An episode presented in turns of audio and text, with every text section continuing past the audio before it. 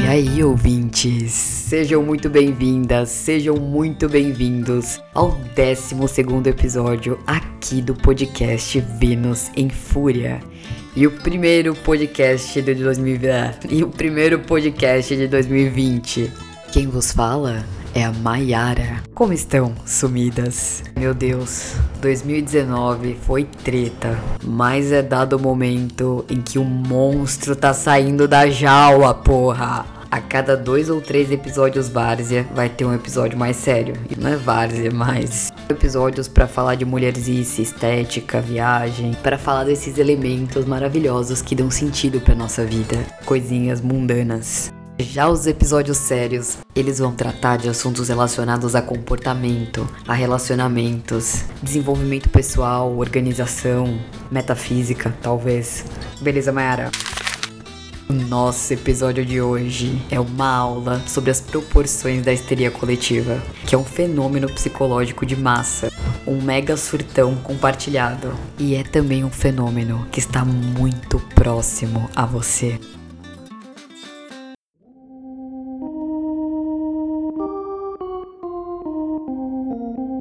Na psicanálise, a histeria está associada à neurose, e a neurose é um transtorno mental, então é sinal de que tem algo meio errado na cabeça do indivíduo. Nosso objeto de estudo hoje é a histeria em um contexto de coletividade. A histeria ela é um fenômeno psicológico. Não se trata de uma reação a um evento real, a algo que aconteceu de fato. É uma distorção da realidade experimentada por várias pessoas ao mesmo tempo. É um estado de comportamento que não tem uma base somática, não tem uma causa objetiva, algo real que esteja provocando aquilo. Tipo, quando você adoece, quando você pega uma gripe, o que provoca aquilo é um vírus. Isso é detectável pelo outro. No caso da histeria, é uma realidade que só a pessoa consegue acessar na mente dela, na cabeça dela.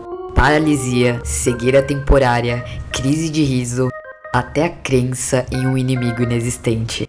Essas são algumas das manifestações psicológicas experimentadas por indivíduos em uma crise de histeria coletiva.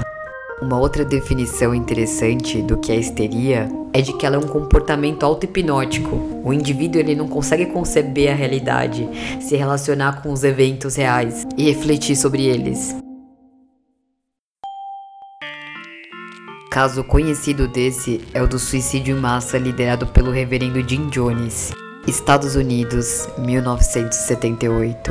918 pessoas, incluindo 304 crianças e adolescentes, foram induzidos a tirarem a própria vida em um culto. Nós não estamos cometendo suicídio, estamos cometendo um ato de suicídio revolucionário em protesto às condições inumanas do mundo. Pelo amor de Deus, se fosse para morrer bravamente resistindo, morrer pelas crianças, não se mata pelo mundo desumano, que a propósito, queridinho, foi desenvolvido por seres humanos e todo o funcionamento das coisas, toda a cultura surge, emerge a partir do que há dentro da gente, da nossa natureza.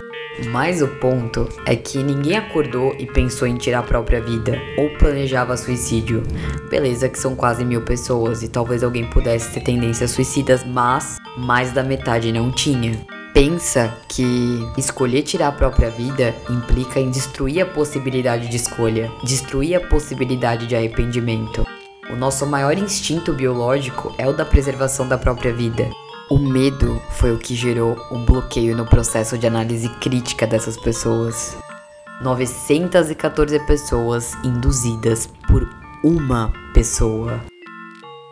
Outro caso conhecido de histeria coletiva, mas esse tem uma proporção bem diferente. 1938. Uma adaptação da Guerra dos Mundos foi narrada e transmitida pela rádio. E Guerra dos Mundos é um clássico da ficção científica. Só que nem todo mundo sintonizou do comecinho em que o cara dizia se tratar de ficção. E isso gerou um pânico na população. Milhares de pessoas tomaram as ruas prontos para enfrentar a ameaça alienígena. Mas ó, isso aí é época de guerra, Segunda Guerra Mundial. O medo já estava ali plantado no coração das pessoas. Já estavam mais sugesto sugestionáveis ao surto. Um cientista que analisou esse caso depois Ele encontrou umas testemunhas que juravam ter sentido o cheiro do gás venenoso usado pelos aliens. Perguntaram para uma mulher depois qual foi a parte da transmissão que parecia mais realista, e ela disse que era a parte em que as chamas varriam o país. E tipo, nem tinha essa cena no roteiro. E ainda teve nego que pensou que fazia sentido que os marcianos fossem aliados de Hitler em seu plano de dominação do mundo. O susto que essas pessoas tomaram acabou bloqueando o processo de análise crítica delas. Ela não foi induzida por algum indivíduo com propósitos malignos. Ela foi ocasionada por um erro de comunicação. A histeria coletiva tem várias proporções, e esses fenômenos, eles podem ser mais observados nessa proporção em comunidades pequenas, em comunidades mais fechadas. Mas essa é a ideia estigmatizada da histeria que eu quero desconstruir nesse episódio porque a histeria coletiva é um fenômeno comum na nossa esfera social.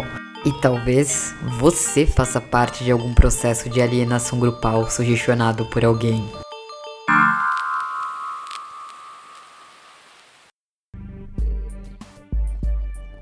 A gente já está familiarizado que a histeria coletiva é um distúrbio psicológico e ela comete um determinado grupo de pessoas.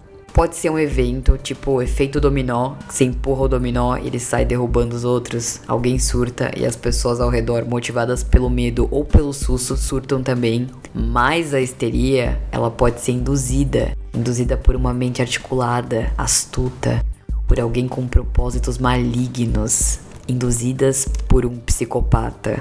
Ahá, na verdade esse é o nosso objeto de estudo, a histeria coletiva como um fenômeno de massas desencadeada por um psicopata. Mas bora se familiarizar aí com alguns conceitos que farão a gente compreender melhor essas ideias. A psicopatia e a psicose, elas são dois transtornos mentais, mas elas são bem diferentes. O psicótico é o indivíduo que tá com o distúrbio do surto. Todo mundo acometido da histeria está sob efeito do surto psicótico. Isso não quer dizer que então que eles sejam psicopatas. O que, que houve foi uma alteração na química do cérebro causada provavelmente pelo excesso de dopamina. É algo que vem de fora para dentro. Já a psicopatia, ela é um transtorno mental que está no eixo das neuroses, então não é mesmo psicose. A psicopatia é a insensibilidade moral, a pessoa pode ter as outras funções psíquicas normais, principalmente o senso de percepção, só que o psicopata, ele não tem compaixão afetiva. Diante de cenas comoventes, as áreas que são ativadas no cérebro de uma pessoa não psicopata, uma pessoa normal, são as áreas emocionais. Um gatinho ronronando, um doguinho fazendo manha, um bebê. O nosso cérebro, ele reage emocionalmente a isso. E no cérebro do psicopata, as áreas que são ativadas são as áreas linguísticas. Então, ele reage a esses estímulos emocionais pela representação verbal. Então, ele não sente as emoções como uma pessoa normal, mas ele conhece as emoções, ele conhece a linguagem e por isso ele consegue manipular elas, imitar elas. E olha só, os psicopatas, eles sentem emoções, às vezes emoções muito intensas, só que as deles. O que eles não sentem é remorso, e é por isso que é mais propício que um psicopata consiga alcançar posições de liderança, que ele alcance altos cargos políticos e isso também no meio privado. E por quê? Porque como ele é desprovido de sentimentos morais, o modus operandi dele, o modo de agir, é fazendo escolhas que lesam as outras pessoas, é passando a perna em geral. E olha só, a estimativa é que 1% chega a cometer atentados contra a vida. E a propósito, tem uma série, o The Following. Sem spoilers, eu não sou dessa, mas a série vai escalonando de um jeito que, meu Deus. O plot é de um serial killer que organiza um grupo de pessoas interessadas em ceifar umas vidas. Então, serial killer busca serial killer. E eu penso, será que os indivíduos induzidos pelo Joey, pelo psicopata e assassino, estavam em um surto de psicose ou eles eram psicopatas? Para você, meu ouvinte que assistiu, o que, que você acha dessa análise, hein? Há uma tendência a associar erroneamente o psicopata a assassino. E não, mais da metade dos psicopatas não chega a matar. Eu falei, eles estão aí ocupando posições de liderança. O psicopata que age de modo calculista, ele não tem uma motivação delirante. Ele não faz isso porque ele ouve uma vozinha opressora dentro dele. O raciocínio e a percepção da realidade estão ali inalterados. Esse daí é popularmente conhecido como o cara que é louco, mas que não rasga dinheiro. O psicopata, ele age por banalidade, por prazer, ele só faz. Mas ele sabe que os atos são antiéticos. Agora, o psicótico que faça qualquer doideira, ele faz isso no momento do surto delirante. Tanto que o termo surto se refere a um fator temporal. Depois de um tempo, ele volta a ter noção da realidade. Na lógica do delírio, o psicótico age buscando fazer a coisa certa, eliminar o mal. A loucura do psicótico é o delírio. Já a loucura do psicopata é a prática de atos perversos sem nenhum abalo emocional. Tem um estudo que sugere que a origem desse bug no cérebro do psicopata, em termos médicos, isso significa uma lesão nas regiões dos lobos temporais, onde estão as amígdalas, e isso está relacionado às emoções. O estudo diz que situações de estresse emocional na infância podem ocasionar um mecanismo de defesa e aí uma alteração nessas partes do cérebro para se proteger do sofrimento. E posteriormente pode rolar o efeito reverso, porque aí o indivíduo cresce sem remorso nenhum. Esse é um dos estudos do que pode ocasionar esse transtorno. Não é só trauma na infância que desencadeia a psicopatia, e a gente não vai se atentar aqui aos geradores. A gente está analisando o fenômeno e as proporções dele. Já que eu falei de ilusão relacionada à psicose, há uma diferença entre ilusão, alucinação e delírio, e todas elas são manifestações do quadro da psicose. A ilusão é quando o indivíduo vê algo real, só que ele relaciona a algo irreal. E um exemplo disso é, é do cara que vê o seu a sombra do seu casaco à noite e aí ele interpreta que há um demônio na casa. O casaco ali é uma realidade objetiva, mas relacionar o casaco ao tio falecido ou qualquer outra coisa é uma ilusão. É uma percepção deformada, alterada de um objeto real. Na ilusão, tem sempre um objeto externo que é o gerador desse processo. Já a alucinação, ela é uma alteração nos cinco sentidos, mas só a própria pessoa consegue acessar isso. A experiência de sair do corpo, de ser abduzido, de ser transfigurado.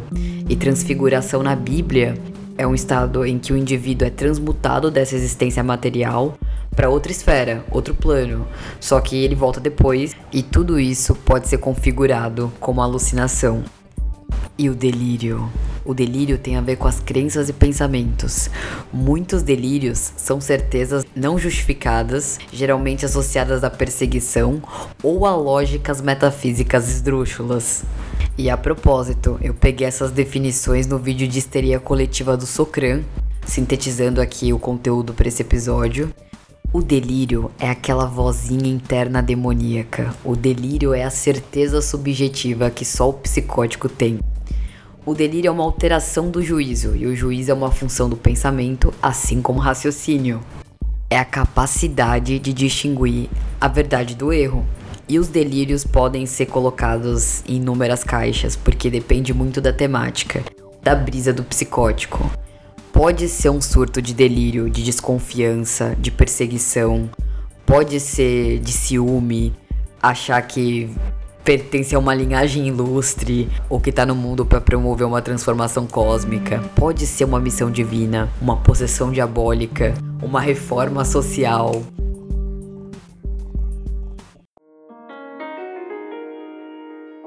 E explorando as nuances do delírio, eu penso que quando o indivíduo tem uma visão de mundo pré-concebida, ele compreende tudo ao redor dentro de uma pequena matriz de possibilidades.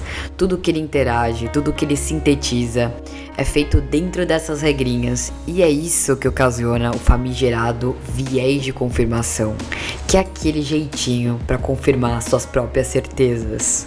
E o viés, ele tá presente em todos os aspectos da nossa vida. Há uma tendência natural da gente procurar só o que a gente gostaria de ver. Quando você ouve uma frase, uma música ou uma expressão, e a partir daí você vê, ouve isso em vários cantos. Será que essa coincidência não é simplesmente porque até então você não conhecia a música, o filme ou a expressão e agora você se atenta porque está familiarizada? O viés de confirmação são as nossas escolhas indutivas. E esse vício em confirmação, ele tem raízes biológicas e no modo como as emoções funcionam.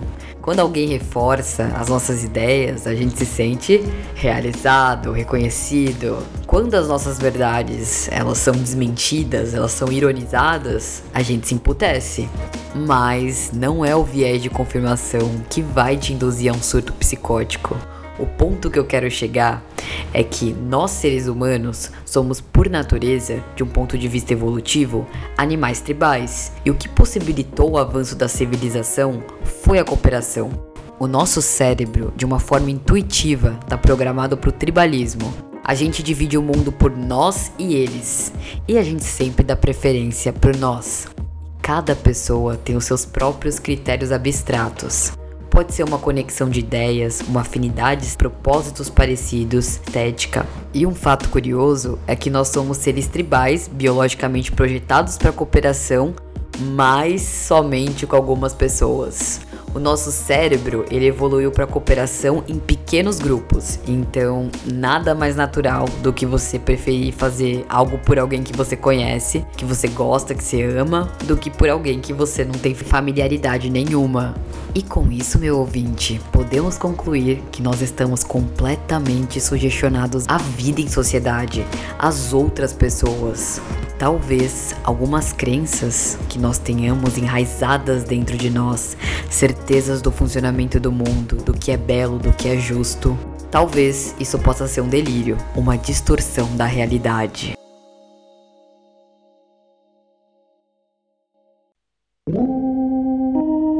Lembra da ação tradicional do Weber? Episódio de. Opa! episódio de Sociologia Descomplicada. Eu vou relembrar esses conceitos porque a ação tradicional do Weber ilustra muito bem o meu ponto. A ação social racional é a ação refletida, aquela ação sintetizada. A pessoa pensou antes de tomar uma decisão, antes de chegar até uma escolha. Ela pensou nas possibilidades que envolviam, no que poderia dar errado, no que poderia ocasionar a sua escolha. Já a ação racional em relação aos valores é uma ação refletida, a pessoa organizou as ideias, só que ela não busca chegar a algum lugar com a escolha, e sim se manter fiel aos seus valores morais. E o melhor exemplo é o aborto. Nesse caso, a mulher não quer ser mãe, mas ela escolhe ter o filho, e essa escolha é motivada pelos valores. E, gente, não vou nem adentrar se o aborto é imoral ou antiético, é só pra gente se familiarizar aqui com a ideia e ação social afetiva. Chegamos. Ação social afetiva, ela não é motivada pela reflexão, ela é motivada pelo sentimento, pela afeição. Mas não somente pelos sentimentos good vibes, ela também é motivada por aqueles afetos como a inveja, o ódio e a vingança. Muitas das nossas ações são sim afetivas, isso é inevitável. E um exemplo disso nas proporções do que a gente está estudando nas primeiras manifestações do aumento da tarifa. Isso foi em 2000. Ai, acho que foi em 2013, 2014. Faz tempo, hein? Eu fui nessas manifestações, mas sinceramente, eu não sei. Será que 3,20 era roubo mesmo? Ou isso tinha a ver com o preço da moeda ter aumentado com a inflação? Ou com alguma nova obra na linha, algum serviço como ar-condicionado? Sei lá, cara, eu não sei. Mas estava todo mundo na rua, tava mó climão maneiro. Ponto, não é o caráter da manifestação, mas é que a maioria ali não tinha as mesmas respostas pro que nem era minha dúvida na época, né? Mas houve um pânico, foi ativado um senso de urgência que mobilizou as pessoas pra rua. E houve muito tumulto também da parte de gente que tava, tipo o meme do John Travolta no Pulp Fiction. Essas pessoas foram movidas por uma escolha afetiva, por uma escolha de bando. E biologicamente a gente consegue observar isso. Tipo, existem vários processos de réplicas comportamentais na sociedade, como por exemplo o bocejo. Quando alguém boceja, não dá vontade de bocejar? Isso é ocasionado pelos neurônios espelhos. Essas células elas gravam a forma como a gente se comporta em determinadas situações e vão basear as nossas ações futuras nos comportamentos passados. E curiosamente, nós não costumamos bocejar diante de um bocejo de alguém não querido. E isso é uma tentativa natural de não demonstrar afinidade à pessoa que a gente não gosta. Será o bocejo uma manifestação de histeria coletiva? Ou comer de talheres? Não, porque a histeria é um distúrbio que incapacita a pessoa de sintetizar os eventos reais. Existe um fenômeno que ilustra muito bem o que é ação afetiva, que é o efeito manada. Esse é um termo referente ao comportamento de animais que convivem em grupo, e isso no reino animal e no nosso meio social.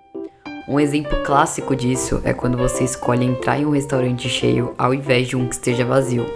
Você foi induzido pelas pessoas e isso foi bom. Restaurante vazio é sinal de que tem algo errado. Você age conforme a maioria está agindo. Tumulto e linchamento também são manifestações do efeito manada.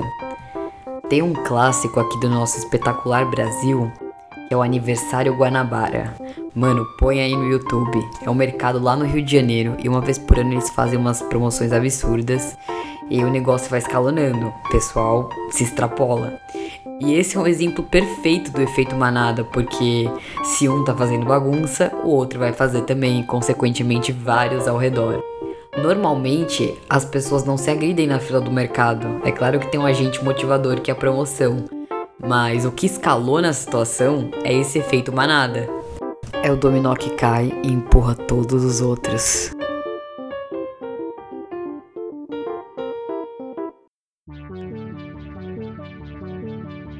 Você e eu não estamos passíveis de um surto psicótico, independente dos níveis de autocontrole e valores do indivíduo. Cara, nós somos muito suscetíveis aos estímulos externos. Não tem aquela brisa de que você é uma salada da personalidade das cinco pessoas que você mais convive? Pois é, nós somos por natureza tribais e a nossa evolução se deu a partir da cooperação. Então, todos nós estamos sugestionados pelo meio. E aplicando aí todos esses novos conceitos no nosso objeto de estudo, que é a histeria provocada por uma mente maligna, dá para concluir que a histeria não é um fenômeno tão descolado da nossa realidade, do nosso dia a dia. Perceba que o comportamento do histérico é marcado por delírios, e os delírios incluem crenças, certezas que só fazem sentido para o próprio indivíduo. E esse é um ponto importante, porque ao invés de mostrar um monte de caso de histeria coletiva, a vibe é incitar a reflexão. Será que você está sendo sugestionado a um processo de lobotomia? Será que as nossas percepções sobre a realidade, sobre o que é bom, sobre o que é ruim, o que é belo, o que não é, será que elas estão sendo norteadas por alguém? Que a gente tomar por verdade seja a reprodução de vontade de poder de alguém. E a gente pode observar esse fenômeno nessa galera que acha que vai rolar uma terceira guerra mundial entre Irã e Estados Unidos. Há uns dias atrás rolou um ataque dos Estados Unidos que matou um general do Irã. E o Irã, é claro, ficou putaço e prometeu vingança. Então tem uma galera zoando, mas tem indivíduo esperando mesmo o fim do mundo e a terceira guerra. E esse é um fenômeno que pode ser classificado como histeria coletiva, mas em uma outra proporção. Provavelmente tem alguém lucrando com medo dessa gente, um psicopata no poder. Mas eles também não estão só na esfera política, eles atuam nos ambientes religiosos. Pode ser um professor, um consultor, qualquer figura de autoridade. É sempre alguém que diz ter uma verdade e você só pode acessar essa verdade por intermédio dele.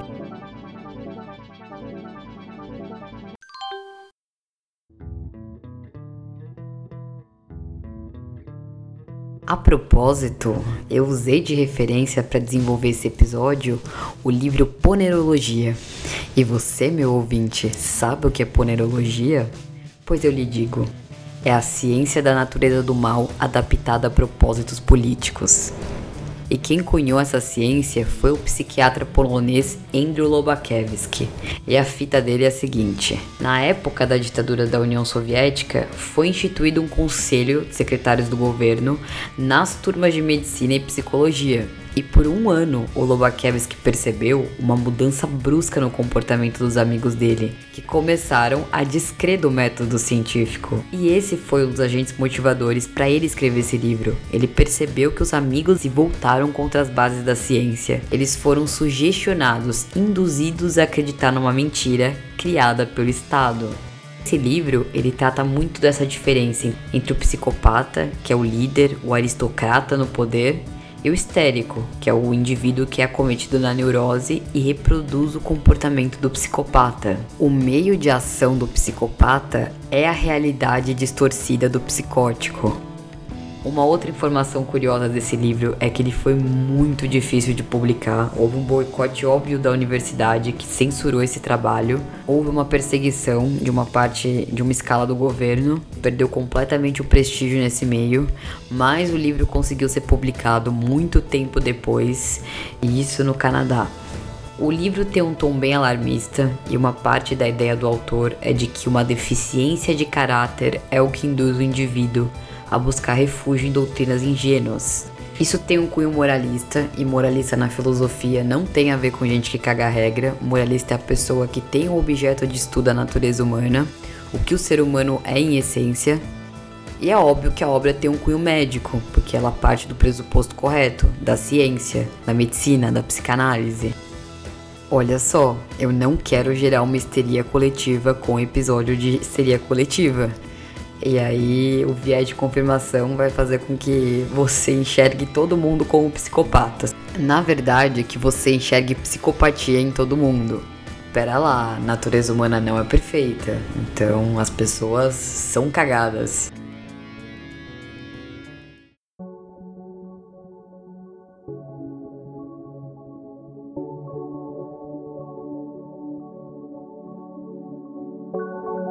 Bora fazer uma retrospectiva do episódio. A gente estudou as dimensões da histeria, como ela se desenrola, quais são as proporções que ela pode chegar, quais os sintomas, os sintomas psicológicos das pessoas que foram acometidas da histeria, como ela pode ser induzida.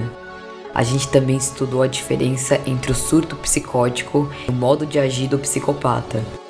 E o indivíduo que induz o surto psicótico, ele tem interesses macabros por trás disso.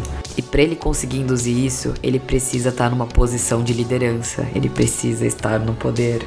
Esses caras geralmente estão na política, estão no meio religioso. E a possibilidade de um surto é sempre uma estratégia. É aquilo de dividir para conquistar, sabe?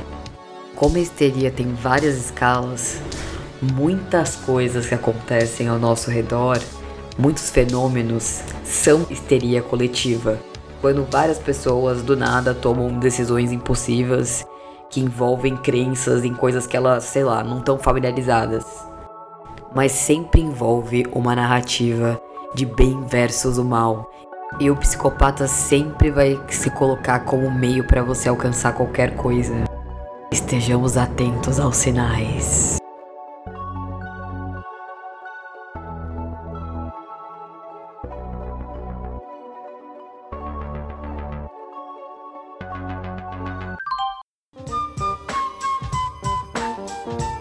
Chegamos ao fim do nosso episódio. Obrigada a você, meu ouvinte, que me acompanhou até aqui. Obrigada pela atenção, obrigada pela preferência, obrigada pelo carinho. E agora, eu tenho um pedido para você. A partir de tudo que eu já criei aqui nesse podcast, o que te interessa mais? O que você gostaria que eu desenvolvesse? Vamos aí, vai, me dá um direcionamento para qual lado eu devo atirar mais. Então, é isso. A gente se vê em breve.